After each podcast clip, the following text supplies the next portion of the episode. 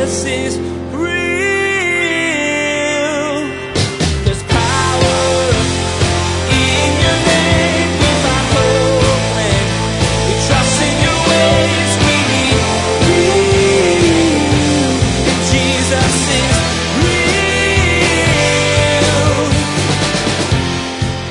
foolishness to be in rebellion against God, and it's even more foolishness to be in rebellion against God when your pastor's up here pleading with you to turn around. I love you all enough to say, hey, listen, you got to change directions. And listen, repentance is not just a one time thing. Sure, we repent one time unto salvation. We call that repentance unto justification, which is the very first time you say, God, I'm turning from my own life and I'm turning to you and putting my faith and trust in Jesus. If you're not sure that you want to follow God's instructions, whatever they are, then don't pray.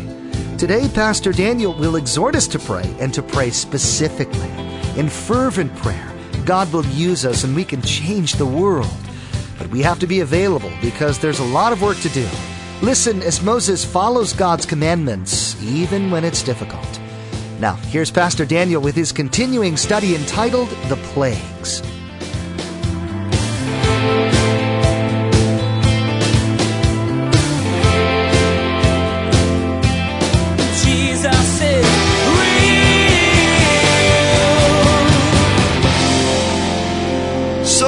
Lord said to Moses, Pharaoh's heart is hard. He refuses to let the people go. Go to Pharaoh in the morning when he goes out to the water, and you shall stand by the river's bank to meet him. And the rod which was turned to a serpent you shall take in your hand. And you shall say to him, The Lord God of the Hebrews has sent me to you, saying, Let my people go, that they may serve me in the wilderness. But indeed, until now you would not hear. Thus says the Lord, by this you shall know that I am the Lord. Behold, I will strike the waters which are in the river with the rod that is in my hand, and they shall be turned to blood. And the fish that are in the river shall die, the river shall stink, and the Egyptians will loathe to drink the water of the river. Then the Lord spoke to Moses, Say to Aaron, take your rod and stretch out your hand over the waters of Egypt, over their streams, over their rivers, over their ponds, and over all the pools of water, that they may become blood. And there shall be blood throughout all the land of Egypt, both in buckets of wood and pitchers of stone. And Moses and Aaron did so just as the Lord commanded. So he lifted up the rod and struck the waters that were in the river in the sight of Pharaoh and in the sight of his servants. And all the waters that were in the river were turned to blood. The fish that were in the river died. The river stank and the Egyptians could not drink the water of the river. So there was blood throughout all the land of Egypt.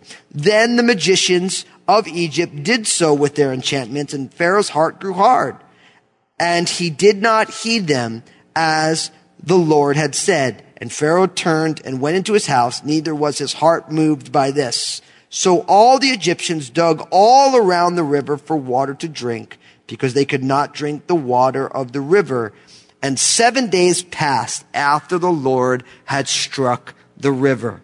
Now, which God is this going? It's obviously we're talking about the Nile River, and Hapi was H-A-P-I, also called Apis, A-P-I-S, was the bull god of the Nile, and Isis was also the goddess of the Nile. And one other god that was worshipped, a god named Khnum, K-H-N-U-M, was the ram god, which was the guardian of the Nile. So we have Hapi, Isis, and Khnum were all commonly worshipped in Egypt. And now we're seeing Yahweh come and strike right away, strike the river Nile. Now, notice what he, the Lord says, by this you will know that I am the Lord. See that? You get it right there in verse 17. By this you'll know. This is how you'll know. This water is going to become blood. Now remember, what was Moses asked to do? Go visit him in the morning when he goes out to the river. And you want to say to him, let my people go. Again, he's giving another opportunity, another opportunity to amend their ways. He said, but he's not going to do it. Stretch out that rod that I asked you to bring. Now it's interesting. The water turned to blood. There's some divine irony there.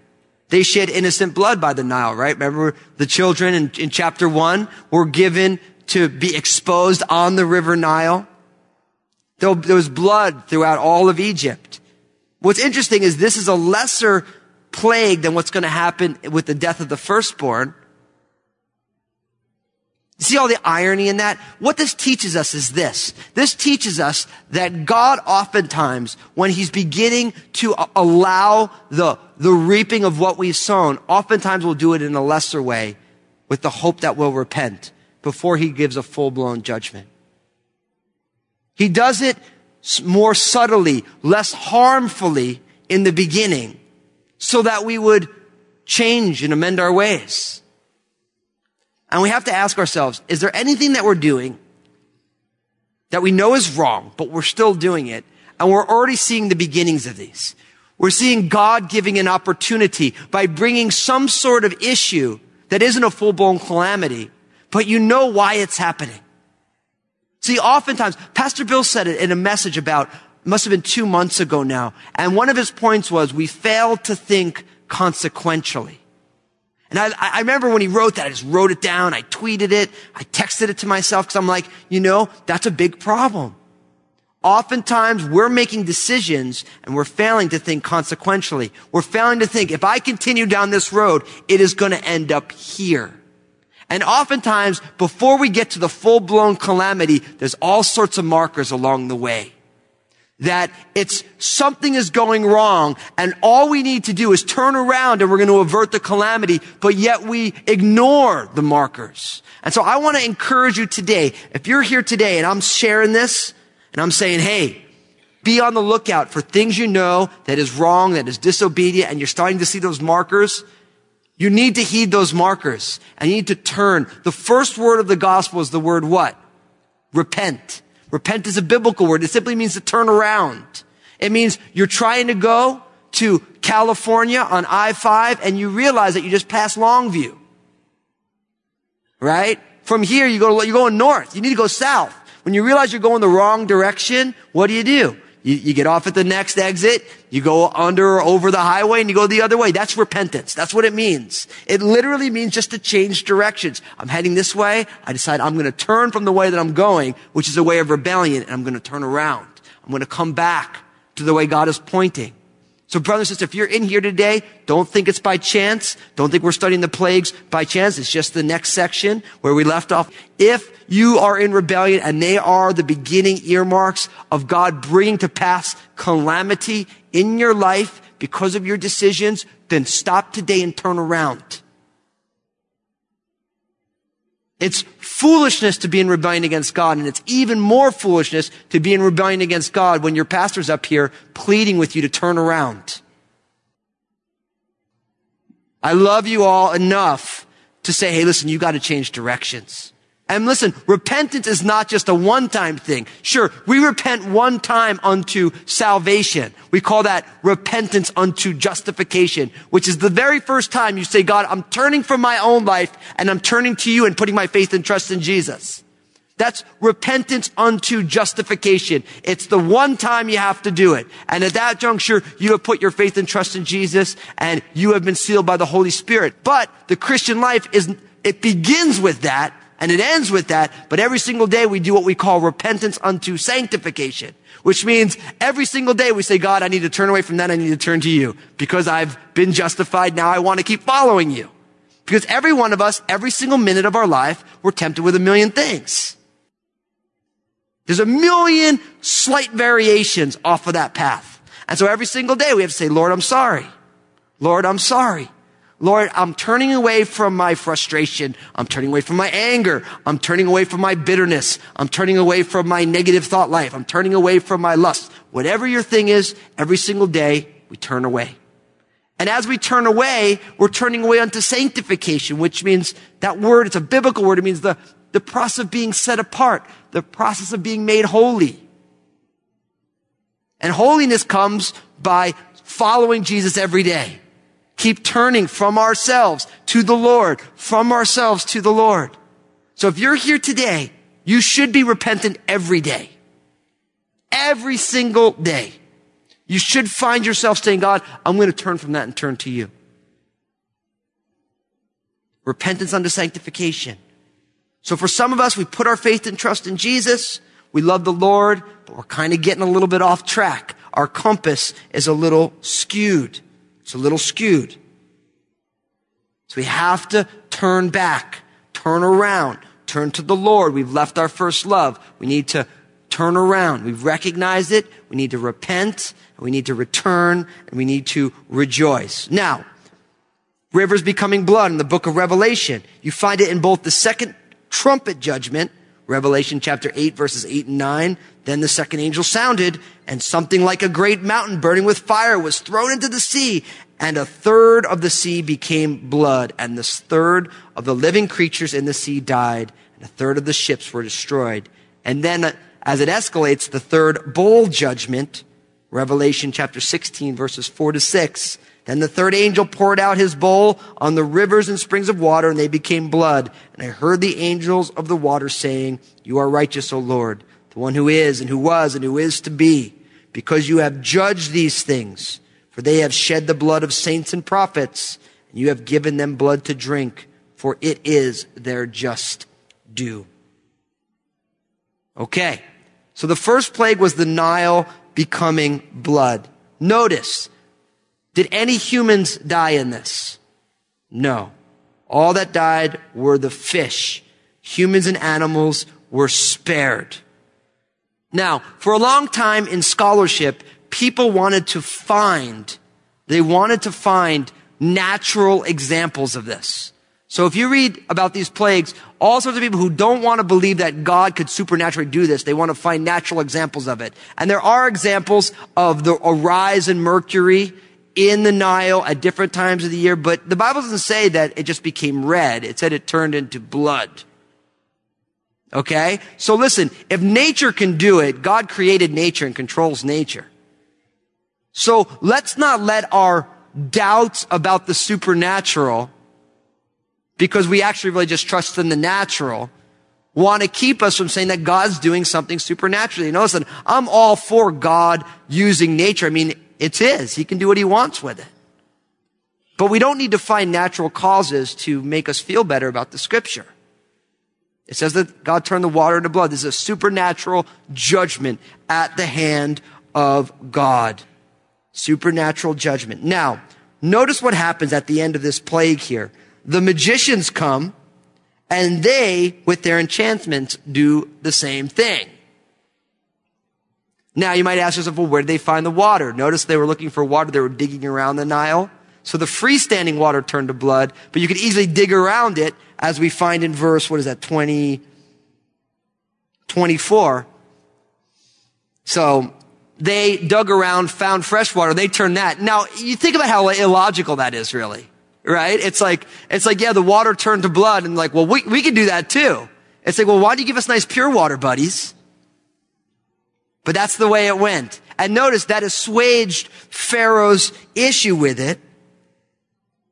Pharaoh, because they could do it, he's like, well, my heart's not moved. But notice this about the magicians. F.B. Meyer said it this way, alleviation of human suffering is no part of the program of the devil or his agents.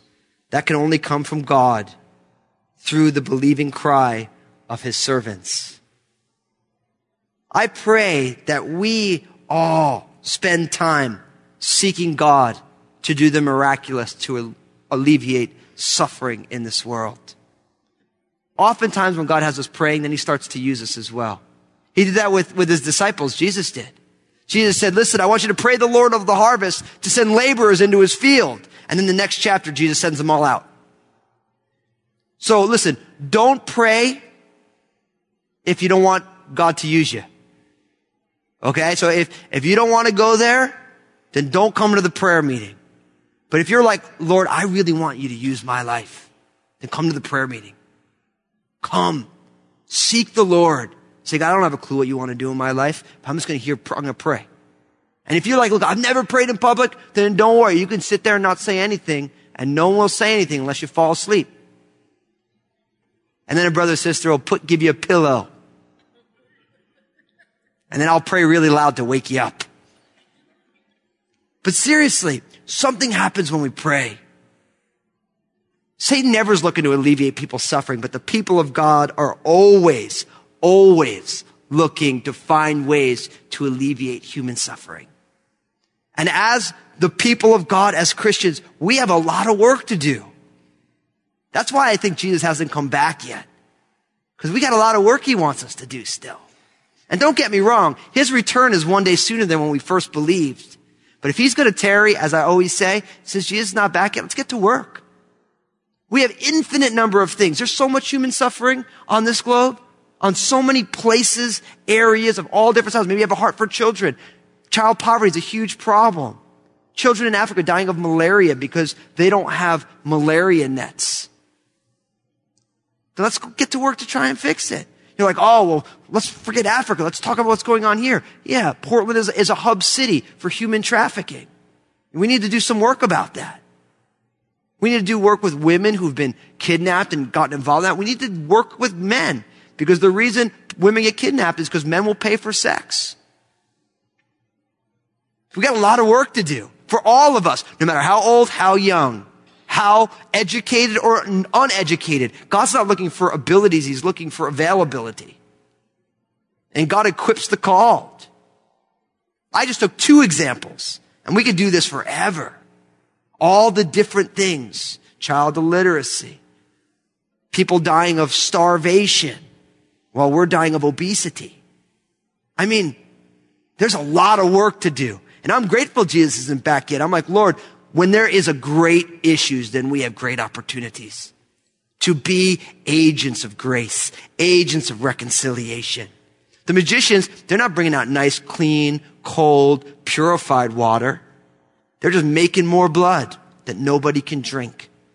So this is a mess. The Nile is bloody. All the fish are dead and the place stinks.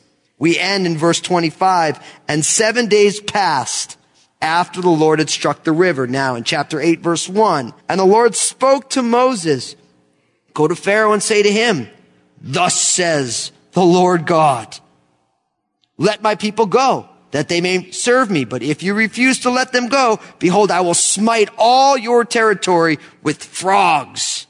So the river shall bring forth frogs abundantly, which shall go up and come into your house, into your bedroom, on your bed, into the house of your servants, on your people, into your ovens and into your kneading bowls, and the frogs shall come up on you, on your people, and on all your servants. And the Lord spoke to Moses, saying to Aaron, stretch out your hand with your rod over the streams, over the rivers, over the ponds, and cause frogs to come up on the land of Egypt. So Aaron stretched out his hand over the waters of Egypt, and the frogs came up and covered the land of Egypt. And the magicians did so with their enchantments, and brought up frogs on the land of Egypt.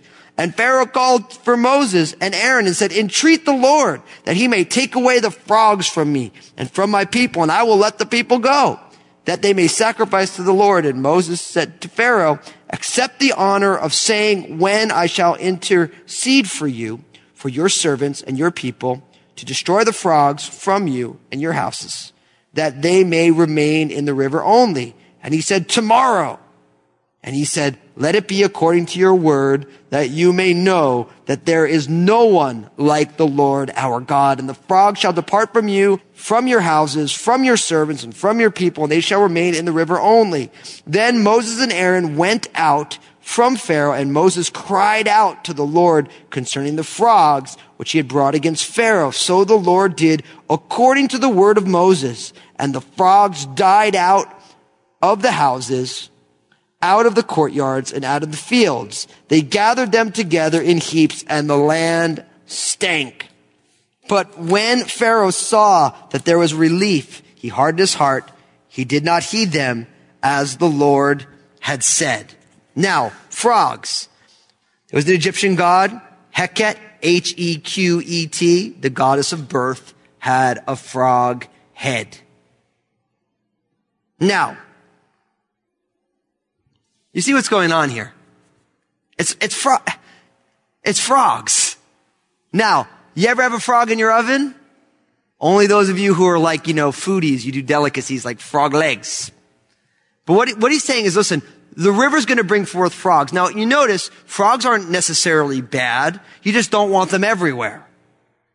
Right? That's, that's the issue. And he says, listen, there's going to be a supernatural infestation of frogs. That's what's going to happen. Now, you know what's interesting about this? I want to read you Revelation chapter 16, the sixth bowl judgment. And I want to, I want to just throw something out there for you and we'll let you do with it what you will. But let me read this to you. Revelation 16 verses 12 to 16. Then the sixth angel poured out his bowl on the great river Euphrates and its water was dried up so that the way of the kings of the east might be prepared. And I saw three unclean spirits like frogs coming out of the mouth of the dragon, out of the mouth of the beast, and out of the mouth of the false prophet. For they are spirits of demons performing signs which go out to the kings of the earth and the whole world to gather them to battle on that great day of God Almighty. Behold, I'm coming as a thief. Blessed is he who watches and keeps his garments, lest he walk naked and they see his shame. Now you notice this. The sixth bowl, frogs are coming out of the mouth of the dragon. And if you read the book of Revelation, some teachers will tell you what everything means. And I always laugh because nobody knows what all this stuff means really. Only the Lord knows. But everybody has a, a, a tried and true interpretation, and this is the only way it's going to happen. And I'm not so sure about that. But what I do know is I do think it's interesting that frogs are coming out of the mouth of the dragon. Now, why do I think it's interesting? Because in this whole section, the word frogs, it's actually in this, it's actually singular. It just says frog. Now, why do I think that's interesting? Because according to the Talmudic tradition of the Midrash, now I even can even give you, it's called the Midrash says, page 64. Out of the river hopped a hideous, supersized frog. Hashem gave the Egyptians one last opportunity to repent. The Egyptians brought weapons and sticks with which to kill the monstrous frog. Instead of falling dead, it opened its mouth wide and spit out legions of baby frogs. It let out a shrill whistle and at this sign, armies of frogs came tumbling out of the river, accompanied by the other sea reptiles with huge mouths and teeth. They formed a procession and marched. Now, sometimes if you read the rabbis, you think those rabbis were eating some funky mushrooms. But I remember reading that in the Midrash and thinking to myself, you know, that's kind of interesting. Because right as I read it, I thought to myself, wait, one frog came out and all these frogs come out of his mouth. I've read this somewhere before. The six bowl judgment. Where now you have frogs coming out of the dragon's mouth. Now, I just bring it out there because oftentimes God doesn't need to recreate the way he judges. It works well once, it works well again. So this judgment of frogs, we're going to see it again. But you see what happens. Again, he goes to see Pharaoh in his palace. He says, Let the people go. Jesus is The meaning of life is a question as old as the stars. People have been asking this question for thousands of years, and yet the answer is all around us. To understand the meaning and purpose of life, you must have a personal relationship with Jesus. And then God will open the doors for you to walk with Him and serve Him. There are at least two things that every Christian should be doing. First, worshiping God with everything they have and are. And second, telling other people about Jesus. Why? Because Jesus is real. I realize that worshiping God is easier than telling other people about it. There's no condemnation. It can be scary, but each one of us has unique roles to play. And one of the things you can do to help get the gospel out is to partner with somebody who wants to tell them. Now listen, I want you to pray about partnering with Jesus' Real Radio to get the gospel out over the radio airwaves. I believe that God has called me to proclaim the gospel and I am a radio missionary. God wants to tell the entire world that Jesus is real. So I'm asking you to seek the Lord about partnering with us here at Jesus Real Radio in this missionary endeavor. With your help, we will continue to expand and reach the nations with the message that Jesus is real. Here is Josh with information you need to partner with us in this missionary work. Thanks, Pastor Daniel.